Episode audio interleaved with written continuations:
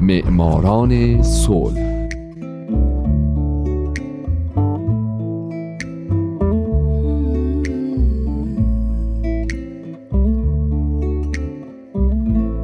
اینجا رادیو پیام دوسته و شما همین الان در حال شنیدن یکی دیگه از قسمت های معماران صلح هستید.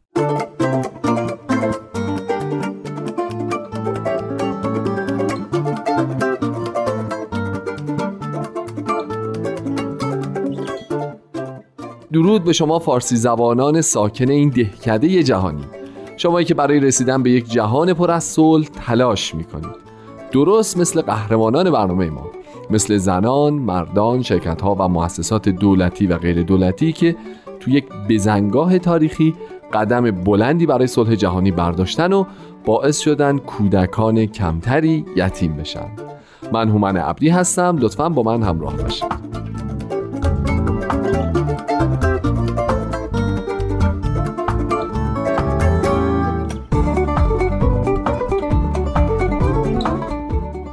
این هفته سال 1994 محمد یاسر عبدالرحمن عبدالرعوف عرفات القدوره.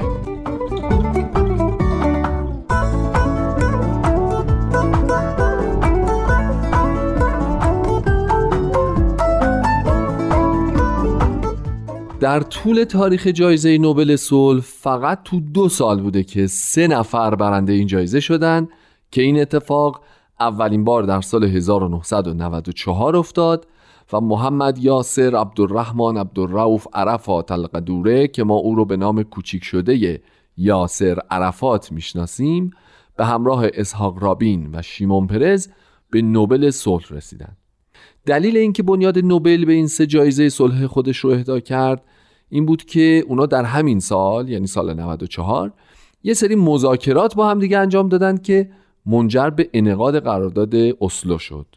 یاسر عرفات اصالتا مصری بود. او در 24 اوت 1929 در قاهره به دنیا اومد و در 11 نوامبر 2004 درگذشت. او بنیانگذار و رئیس جنبش فتح رئیس سازمان آزادی بخش و رئیس حکومت خودگردان فلسطین بوده.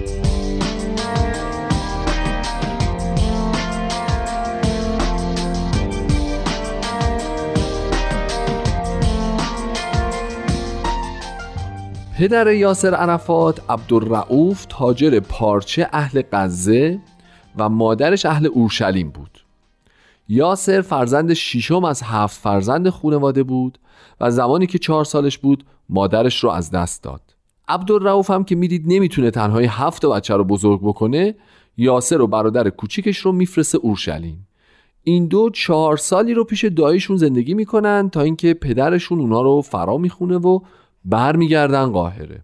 یاسر با پدرش اصلا رابطه خوبی نداشته چرا که یاسر علاقه داشته بره به محله یهودیا و با اونا نشست و برخواست بکنه و با عقایدشون آشنا بشه. اما عبدالرعوف که مسلمونی متعصب بوده به همین خاطر یاسر رو کتک می‌زده. این رابطه بد تا بزرگسالی یاسر هم ادامه داشت تا جایی که او حتی به مراسم خاک سپاری پدرش هم نرفت.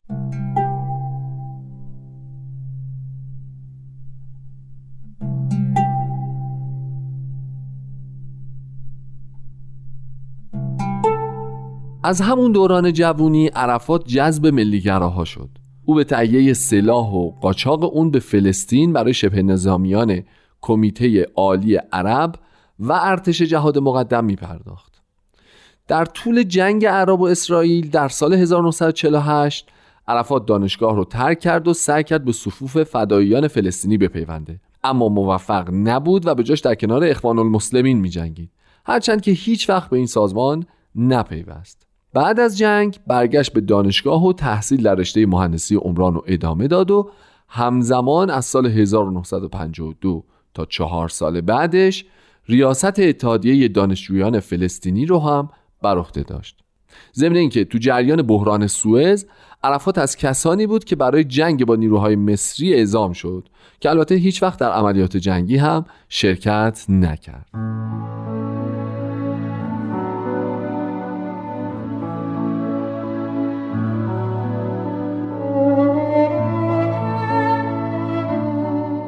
بعد از بحران سوئز در سال 1956 عبدالناصر رئیس جمهور مصر با استقرار نیروهای اضطراری سازمان ملل متحد در شبه جزیره سینا و نوار غزه موافقت کرد که این سبب شد تمام نیروهای چریکی یا فدایان از جمله عرفات از اون منطقه بیرون رونده بشن. عرفات سعی کرد که در ابتدا ویزای کانادا یا عربستان رو بگیره که موفق نبود. تا اینکه سرانجام تونست در سال 1957 ویزای کویت رو بگیره و در این کشور به عنوان مهندس عمران مشغول به کار بشه.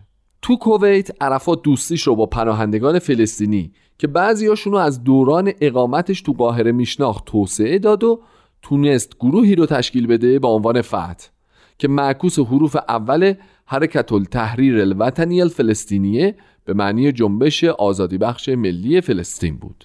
هدف فتح آزادسازی فلسطین از طریقه مبارزه مسلحانه توسط خود فلسطینیا بود این سازمان برعکس گروه های دیگه فلسطینی که هر کدوم پیرو یکی از کشورهای عربی می شدن این کار رو نکرد و عرفات به هیچ عنوان کمک های مالی کشورهای عربی به سازمانش رو قبول نمی کرد. البته اون مشکلی با دریافت کمک های مالی که از سوی اشخاصی در کویت، سوریه، لیبی و چند تا کشور دیگه بهش می‌شد نداشت.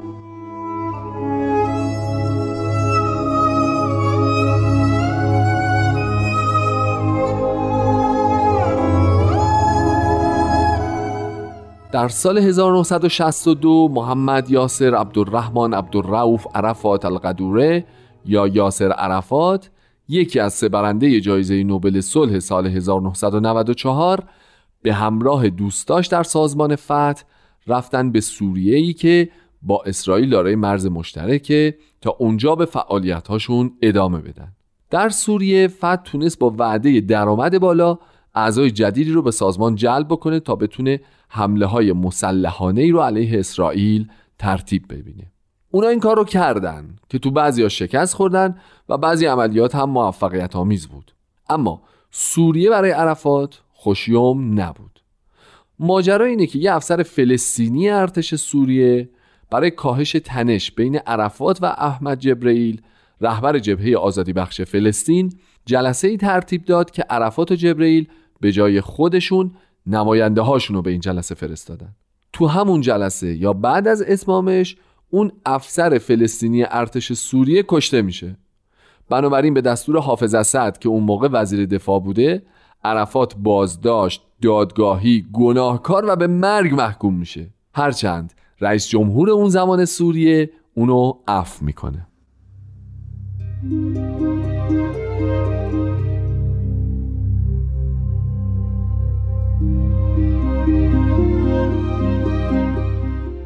بعد از جنگ شش روزه میان عرب و اسرائیل با اینکه عرب متحمل خسارات سنگینی شدن اما سازمان فتح خودش رو پیروز می‌دونست.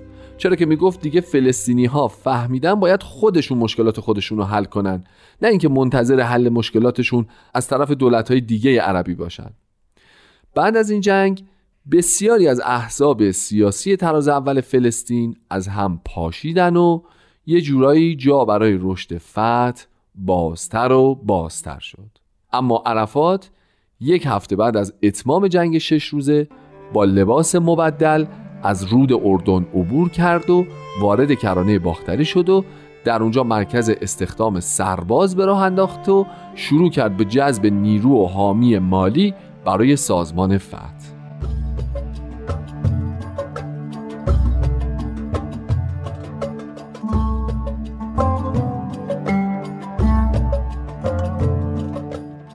دیگه عرفات توی موقع ها حسابی مشهور شده بود.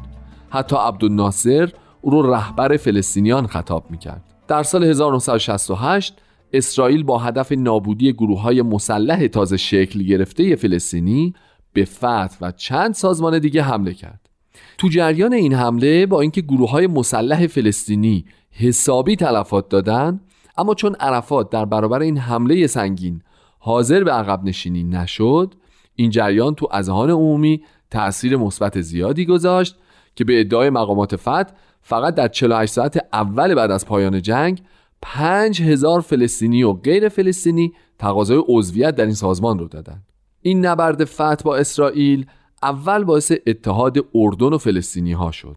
اما خیلی زود با قدرت گرفتن فتح در اردن درگیری خونین بین دولت اردن و فتح در سپتامبر 1970 شکل گرفت که دو روز طول کشید.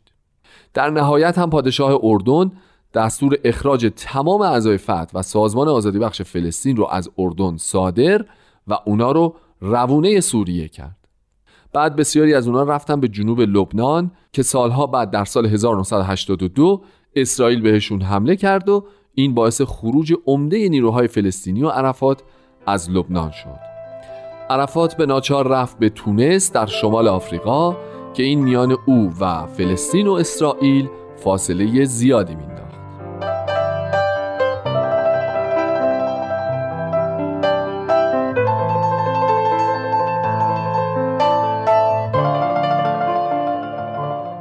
دوستای عزیز می‌دونم که می‌دونین نمیشه به هیچ عنوان کسانی مثل یاسر عرفات رو جزو اون دست از برندگان نوبل صلحی محسوب کرد که دلشون برای صلح جهانی میتپیده و همیشه تو این زمینه قدم هم بر می ولی شاید بشه اون رو جزو کسانی به حساب آورد که یکی از اقداماتش حالا خواسته یا ناخواسته باعث شده که آدمای کمتری کشته بشن.